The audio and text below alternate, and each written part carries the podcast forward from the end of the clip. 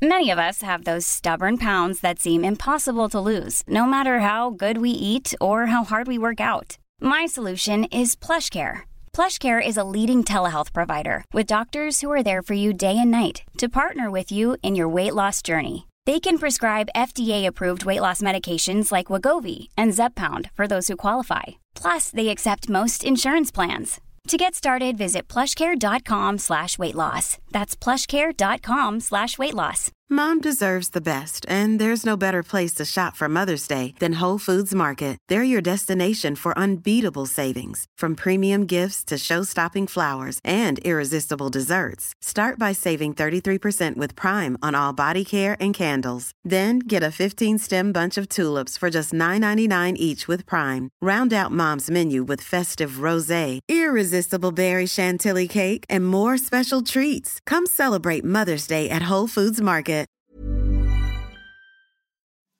Welcome to this episode of Say Why to Drugs.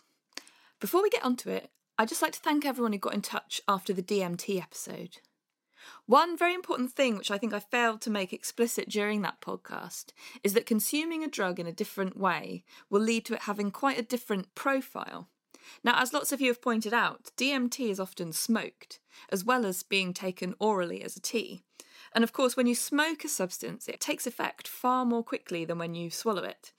So, for a bit more of a discussion around this, I'd recommend listening to the cocaine episode of Say Why to Drugs.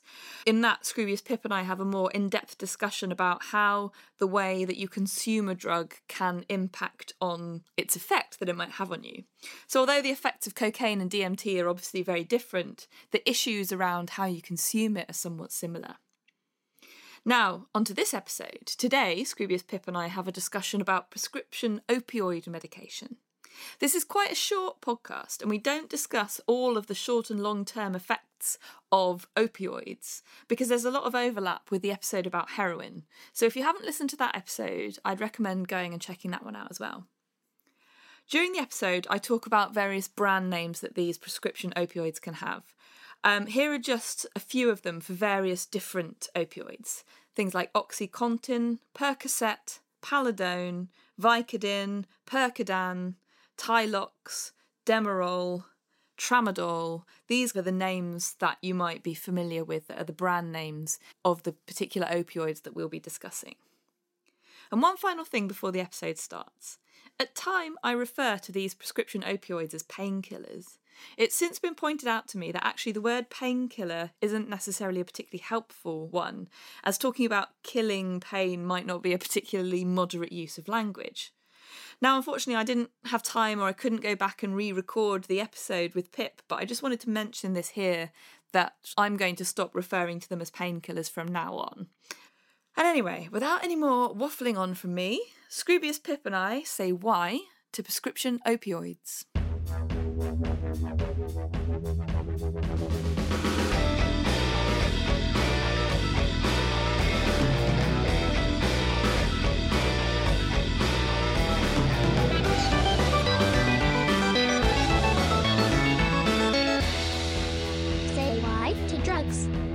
Dr. Suzi Gage. Right, let's talk about opiate based painkillers. Yes. Now, I would recommend listeners to go and listen to the episode about heroin first because a lot of these drugs that we're going to talk about have kind of similar methods of action to diamorphine, which is mm-hmm. heroin. But they sort of have a different kind of profile because they tend to be used by different types of people and they tend to, because they're prescribed medication, Yeah. they can quite often be um, yeah, the profile of use is very different quite often. Of course. So when we talk about opiate based painkillers, there's a number of different ones. So fentanyl is one, um, buprenorphine is one, oxycodone, oxycontin, hydrocodone. Um, there's sort of a variety of them that are on the market, and some people who are sort of using them non medically are using previously prescribed ones, and there is also a sort of market for illicitly making them, in which case, obviously, once again, they can be kind of cut with other things as well. Mm-hmm. So if you get this kind of illicit stuff, it's you, you're less likely to know what's in it. Yeah. So there's a big dilemma around opiate painkillers, and that is that they're extremely good as painkillers, but they can also be potentially extremely addictive. Yeah. So, what do you think is the appeal of opiate-based painkillers? Um, well, it, it's it's it seems to me to be uh, an uh, uh, a necessitated initial appeal and then an addiction. So the the people I know who have had problems with these, or the big stories I've heard of this, have all been s- um, a professional sportsmen and, and women who've had situations where either they've had an injury and needed it to get over that and then become addicted, or they've got addicted to stave off injury. They'll they'll again in in our our hugely monetized sports world now, there would be pressure. I, I I had Rob Parker on the on the podcast, who's a former rugby player, and he spoke about again that that kind of pressure of well, I need to play on Saturday, so it is what it is. Mm. I'll I'll take these. It will get me through that. I'll deal with the actual injury at a later date, and so on and so forth. And then when he wasn't even playing anymore, the addiction was still there. That that the fact he'd found something that can essentially numb everything, numb his problems as such, was was was hugely addictive. So yeah, if it feels like it's one that isn't even necessary an initial. Oh, I fancy trying that appeal. More, you need it to start with, and then it can the the the effects of it can be very appealing. Yeah, absolutely. And I think being prescribed it can also lead to this. Well, I'm, it's a medicine. I'm being prescribed it, therefore, Yeah. like I need it. It's good for me. It's safe, and all this kind of thing that can sort of tie into that. And and again on on on on the podcast of my distraction pieces podcast with Rob Parker, he he spoke about exactly that of kind of initially needing it and then it being quite an easy one to to fake the symptoms that re- that required it to be prescribed almost endlessly. You mm-hmm. could quite easily go, yeah, no, I'm I need more, or again trade trade with people and so on and so forth. Yeah. And I think this podcast is probably, we're not going to go too much into the effects. I think we covered them quite well in the heroin episode, but just Yeah. to sort of touch on it, it's a sort of the pain relief, kind of euphoria potentially feeling, relaxation. Um, it can also do things like slow your breathing. And then some of the side effects we talked about were things like constipation, nausea, vomiting, dizziness, and loss of appetite, that kind of thing. Mm-hmm. I meant I listed sort of a number of different types of of of opioids there, and they similar to the benzodiazepine episode. Different ones have different kind of profiles, Right. and so buprenorphine was one that was kind of developed to help people get off heroin, but has also Right. kind of become a drug of abuse as well. And fentanyl is a particularly problematic one, certainly in the States and in Canada, I think, because it's 50 to 100 times more potent than morphine.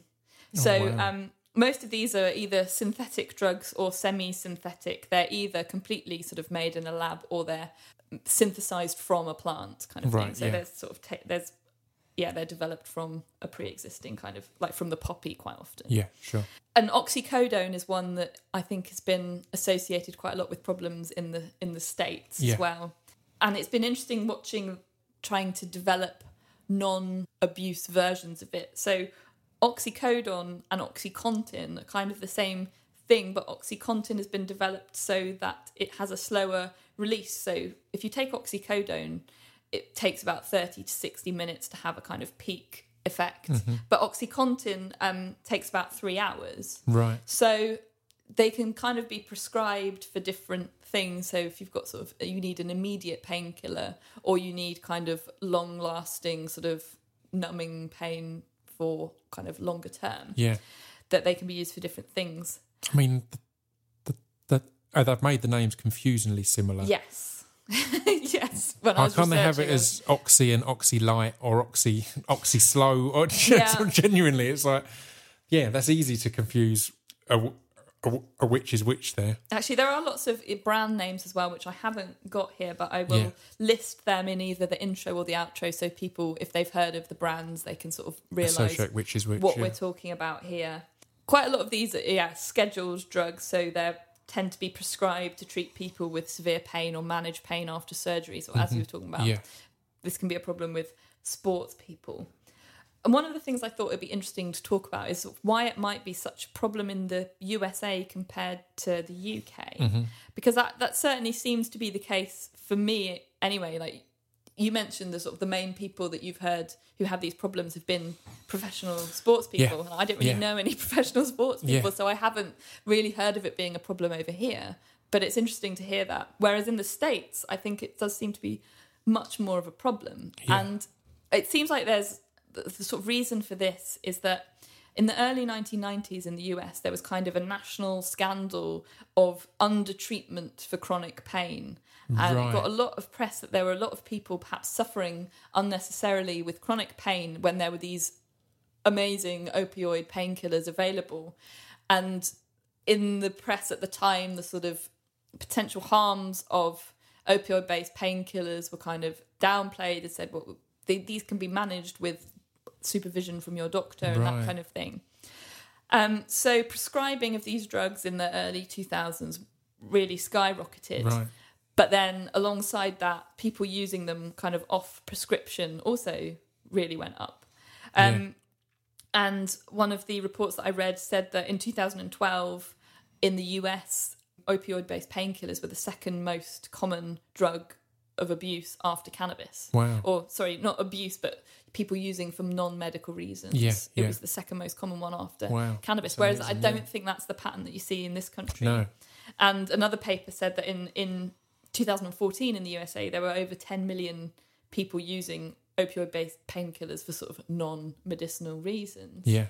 So I, I mentioned it quite a lot on this podcast, but I was reading David Nutt's book again and um, him talking about, he talks about opioid based painkillers and he believes that in the UK we undertreat chronic pain. Right. So perhaps there's some sort of happy medium here of like finding a balance between not letting it sort of fall over into the way it has in the states with it being a drug of sort of abuse Yeah. but yeah. also sort of making it available to people who really need it need it. Yeah.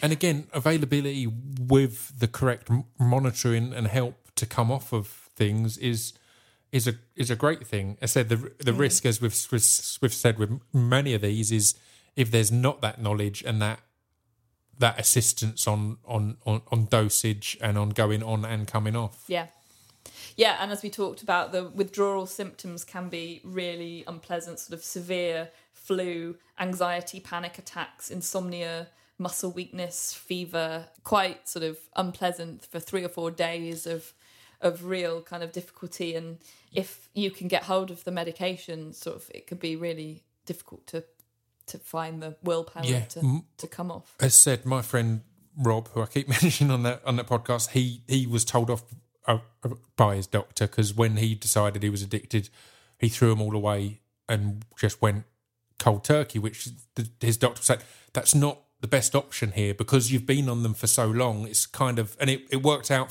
for him in the end, and for him mentally and personally, it was the the only way he felt he would deal with it. But yeah, he was surprised that when he went in, he was kind of he got a telling off because he was like, right, well. can you help me come off Yeah, it? yeah, yeah, yeah, yeah. And I think this is once it's similar to benzodiazepines that yes, tapering your dose down is probably is almost is the best way to come off almost any medication. Yeah.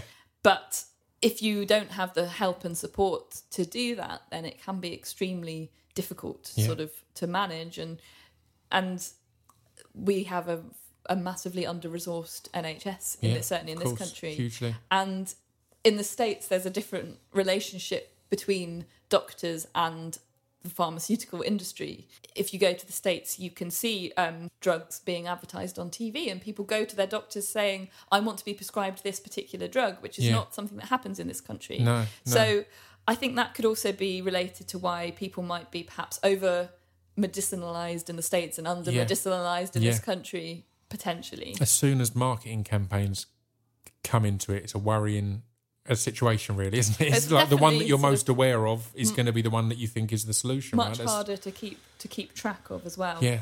Yes, cool.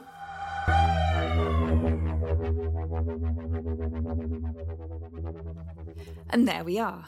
Thank you so much for downloading this podcast and listening to it. And of course, do join in the conversation on Twitter or Facebook. This is currently the last podcast I've got recorded, but I'm working on researching some more episodes and hopefully we'll be able to record some more very soon. In the meantime, I'm going to try and get some special bonus episodes up in the next few weeks as well. But for now, thank you so much for all your support for the podcast. Do get in touch with comments, ideas for episodes, anything that you like, and keep watching this space for more news and more episodes. Thank you so much. Bye!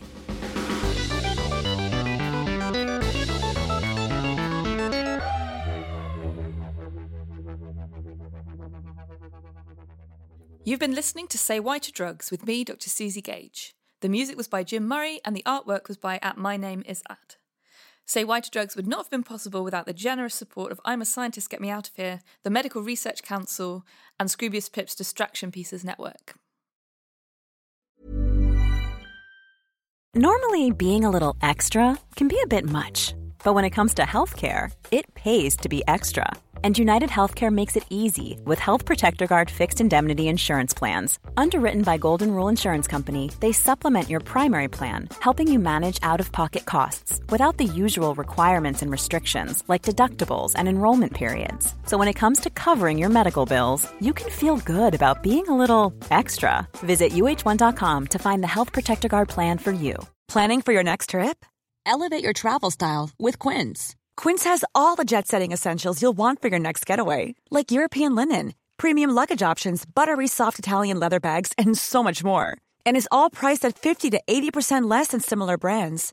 Plus, Quince only works with factories that use safe and ethical manufacturing practices.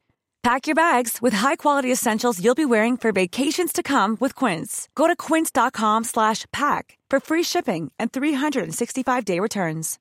Imagine the softest sheets you've ever felt. Now imagine them getting even softer over time. That's what you'll feel with Boll and Branch's organic cotton sheets. In a recent customer survey, 96% replied that Boll and Branch sheets get softer with every wash. Start getting your best night's sleep in these sheets that get softer and softer for years to come. Try their sheets with a 30-night guarantee. Plus, get 15% off your first order at bollandbranch.com. Code BUTTERY. Exclusions apply. See site for details.